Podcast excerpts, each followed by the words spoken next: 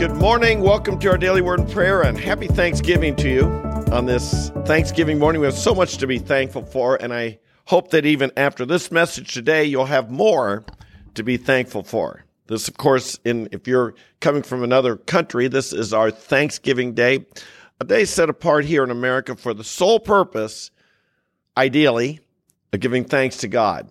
And we'd like to talk about that some. We've been talking about it all week giving thanks to our God. At our house, I don't know how you celebrate Thanksgiving. Let me give you a few tips on what we do at our house as we get together. The family comes together and we have a lot of kids and grandkids and it can be a bit chaotic, but when it's time to get together for the meal, we, we uh, join together and we sing a song. Usually we will sing the doxology or something like that that we all know, a simple song to sing. Praise God from whom all blessings flow then we'll uh, I will share scripture, and often it is um, Psalm 103. Bless the Lord, O my soul, forget none of his benefits. You might say, by the way, back in that song, you don't know how to sing. Well, you get a lot of people singing, it'll be okay. And give it your best. Doesn't have to sound perfect, but it's nice if you at least start on key, if possible. The key to that is practice a little bit beforehand, whoever's going to start reread the Psalm 103 or some other scripture about thankfulness and the blessings of God. Then I say a blessing and I thank God for the blessings. And I try and make it a little bit special prayer. Remember some of his both eternal, spiritual, as well as earthly blessings for which we are thankful in the name of Jesus Christ. Later and on, I try and get the kids aside if I can Sometimes it's hurting them as a, an issue, but I try and get the kids aside, sit them down, and share the Thanksgiving story. It's so important because history in our day and age is being, uh, you know, the question our history of our forefathers were they good people, heroes, or were they villains? Indeed, the divisions in our country, some people try and paint them as villains, oppressors, conquerors, things of this nature. And they just look for the negative. They look for the bad and they, they exploit that in them because to be honest, they don't like our country and they hate our, our, our heritage. I believe our heritage is beautiful and godly. And some of the people who hate our heritage, it's a reflection of their attitude towards God. And those of us who love God, I believe really need to, to defend and protect the, the reputation. Not that they were perfect I mean, you're not perfect. Do you know anyone's perfect today? I can find a flaw with anyone I want if I so desired. I could even find a flaw with the critics if I so desired, right? But what what we see in in our in our forefathers in so many cases were heroic people, often guided by God. I'd like to share a little bit about our history and what I share with the children and with our kids and let the adults listen in. We if we don't learn from history, we'll repeat it if we don't honor our history, we'll lose it. And I think we have a history worth preserving in our country. So what happened? The, the, the pilgrims were a group of religious people, Christian people, born again people. You read about their beliefs and you would think, man, I could fit in with them. Now, you might not dress like this in this picture here that's called the embarkation of the pilgrims. And this is when they're leaving Holland. There were 102 of them left Holland. 37 of them were pilgrims. 30 or 65 of them were what we'd call strangers. In other words, the crew, the people would help them survive, the, the crew that run the ship, and so on. The 37 pilgrims had previously, they'd been from a church in England where they had been persecuted because they didn't they didn't believe in the church hierarchy. They were they were more informal. They met in simple meetings. They didn't believe in, in all the, the the the catholic or the church of england either one.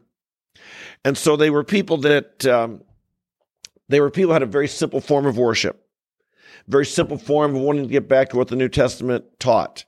Indeed, as I look at what the pilgrims taught, I would think I agree with them on just about any everything other than they were they believed in infant baptism, which we do not practice. We practice believers baptism.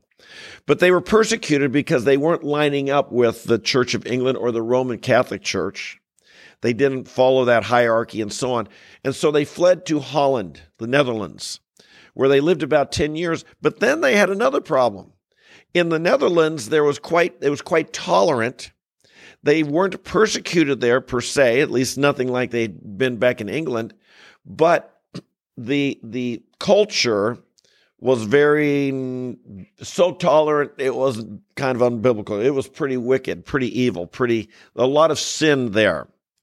And so they were concerned about how this tolerant sinful godless culture was beginning to influence them and their children and so they left england to avoid persecution they decided to leave holland to avoid the worldliness that was infiltrating their lives in the church. They wanted to come to the new world to create a colony. Maybe we'd call it today a church plant that would be honoring to God and they, we, they'd be able to raise their children and family in a way that was honoring to God. They began their trip in July, what was it, July 22nd of 1620, and it was only supposed to have been about a month trip. It ended up being 66 days. They were blown off course. They were supposed to have landed in Manhattan. They kept being blown off course and landed up in, in Plymouth, Massachusetts. It was a tough time. A lot of them had to stay underground, under, under deck in the ship. A lot of them got seasick. It was pretty smelly and stinky and diseased down in there. It was a rough trip, but they they were it was born into sacrifice. This nation was born out of tremendous sacrifice to even get here. But it was quite the hand, the provident hand of God that they ended up up there in Plymouth. Because if they landed where they were supposed to have landed, the most of the, most of the East Coast had Indians that were hostile to any settlers coming from Europe. But we'll see here in just a minute that Plymouth was an exception. Now, before they landed, they signed something that's known as the Mayflower Compact. The Mayflower Compact was the first governmental document in the in, in the New World. The first document standard. does it begin? It's really interesting. Having undertaken for the glory of God and advancement of the Christian faith a voyage to plant the first colony in the presence of God and one another, we covenant and combine ourselves together into a civil body politic. They wrote that shortly before they landed. That tells you where their heart was. Why did they come here? Gold? No. Riches? No. Even escape persecution? They'd already escaped the persecution. But they made it clear they were coming here for the glory of God and to advance the Christian faith. The first permanent settlement, there had been attempts like Jamestown beforehand, but the first permanent settlement here, Jamestown didn't survive. The first one that did survive, the pilgrims did so for the glory of God and advancement of the kingdom of, of the Christian faith. I see here that some were saying that um, uh, uh, Tracy, who's a regular with us, that her grandfather was a stranger but had been to the New World before, so they took him along. Yes, the strangers, that's what they were called, the 65 others that weren't of the pilgrims. See, the pilgrims were all from the same church. They were all coming for their religious reasons, but the strangers were the ones who could uh, guide and protect and le- do the ship, help them survive once they got here. Well, like I said, the Mayflower Compact was the first government document worth reading. It's very short. I think it's only like 100 and some words or something, 140 words maybe, very short. But it, it laid out the purpose of why this country was founded the glory of God and advancement of the Christian faith. I believe that. I believe there's something special that they had covenanted with God and God honored that request. Not every country was founded for that purpose. I believe ours was. Continuing on, what happened? They were blown off course. And so in late uh, October, late September, they landed up in Plymouth and they were about to face a very harsh winter. They were running out of supplies. They didn't, they, they, they were in big trouble, except for one thing. There was an Indian village there and it was discovered it was deserted. There was no one there. Now, like I said earlier, most of the East Coast had Indians that were hostile to settlers. But this was the uh, a place what had happened. The entire tribe had been wiped out by disease maybe a year or two earlier. And so they found and and and they had all these provisions, all this that had been stored for the winter, they found it and they may not have survived without this, but what as it was, there was a, they had provision that was given that was we believe provided by God as a result of this tribe having been wiped out by disease previous to a year or two, three years prior to the pilgrims arriving. All that being said, it was a harsh, harsh winter.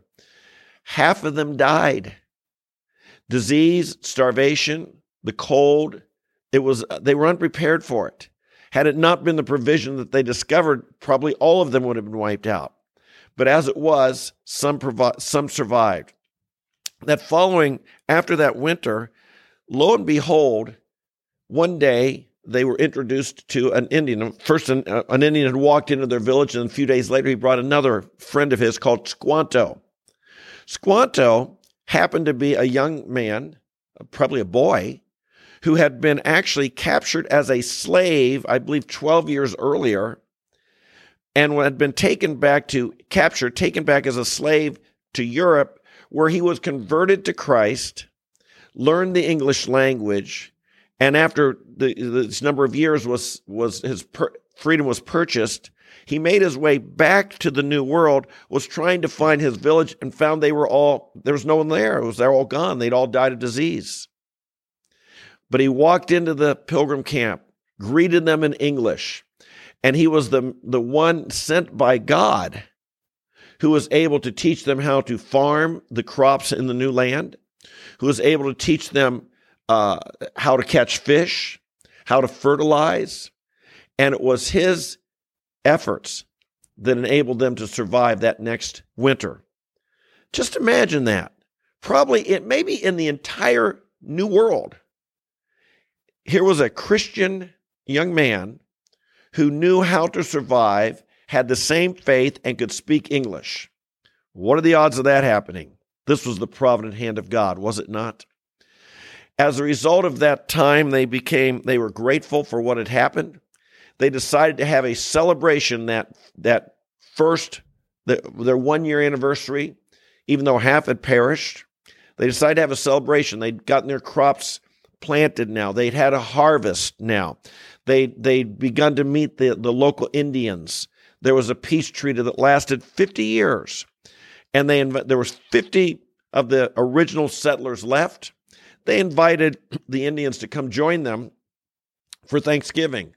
Lo and behold, they brought 90 people with them. Talk about some extra guests showing up for dinner that you weren't quite planning on.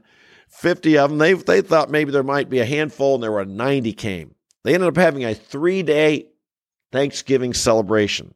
They engaged in games, they, they had contests, shooting arrows, shooting guns, making friends. And indeed, the, the Indians brought with them plenty of food and deer and so on for that first Thanksgiving. Since that time, we have had, it was in Abraham Lincoln in 1863 who made this a national holiday right in the midst of the Civil War, where there was so much to be unthankful for, so much suffering going on, but declaring, let's have a national holiday. States had all been, many states had been celebrating Thanksgiving before then, but on different days. Thanksgiving is our oldest common celebration. It had been celebrated since the 1600s and became a national holiday in 18, 1863. And indeed, every president now declares a national holiday, one of our special national holidays. It can easily be all about the food and the football and the friends. And the, these, these are things you can enjoy. Nothing wrong with any of that, obviously. Enjoy your dinner, enjoy your family and friends. And if you like a football game, that's fine. But make sure that you do some things to keep Christ central. And uh, like I said earlier, sing a song, read a scripture, say a prayer, share this story, even watch this video if you so desire. But keep uh, keep Christ and be thankful to God. Keep Christ central and be thankful to God. Father in heaven, we bless you today. We thank you for our nation. We thank you for our founding. We thank you for those who braved such uh, difficult times and those who survived. So many had perished that very first winter. And we thank you for their faith, their simple faith in Jesus Christ, their desire to live holy lives, their desire to advance the Christian faith, their desire to plant a colony, dare we say a, a new, a new land, a new society, that would be honoring to you. We thank you for them, Lord. Wow. We are we we stand in our nation, we do stand on the on the shoulders of great men and women of God. They were simple people. They had probably had no idea what they were starting. And how, who would have known that this great nation would have grown out of their simple, courageous faith? We thank you for them. We pray, Father, in our land today that we would remember and celebrate how you worked in that small band of people to start our nation. We're grateful. We know blessed is the nation whose God is the Lord. We pray for our land, once again, our nation, to rediscover the faith, the simple faith, the courageous faith, the, the faith in Jesus Christ, that once again our nation might become uh, renewed in this desire to be a place for the glory of God and advancement of the Christian faith. We pray, Father, that those who want to distort our past or those who want to lead us on a different path, we pray they would not prevail, Lord. And sometimes it seems as if they are. But we thank you that you are the sovereign God. And even as you allowed those pilgrims to be blown off course, land exactly where they did, where they could survive and not be massacred, where they could find supplies, we thank you. We thank you for Squanto. We thank you for your sovereign hand. Oh, Father, if we only saw how you're working around us, the things that, that we may not even notice in our time, but someday our eyes will see how you surrounded us with goodness and blessing, even in times when it seemed so negative or so, so bleak. We thank you for what a good God you are. You love us. We love you.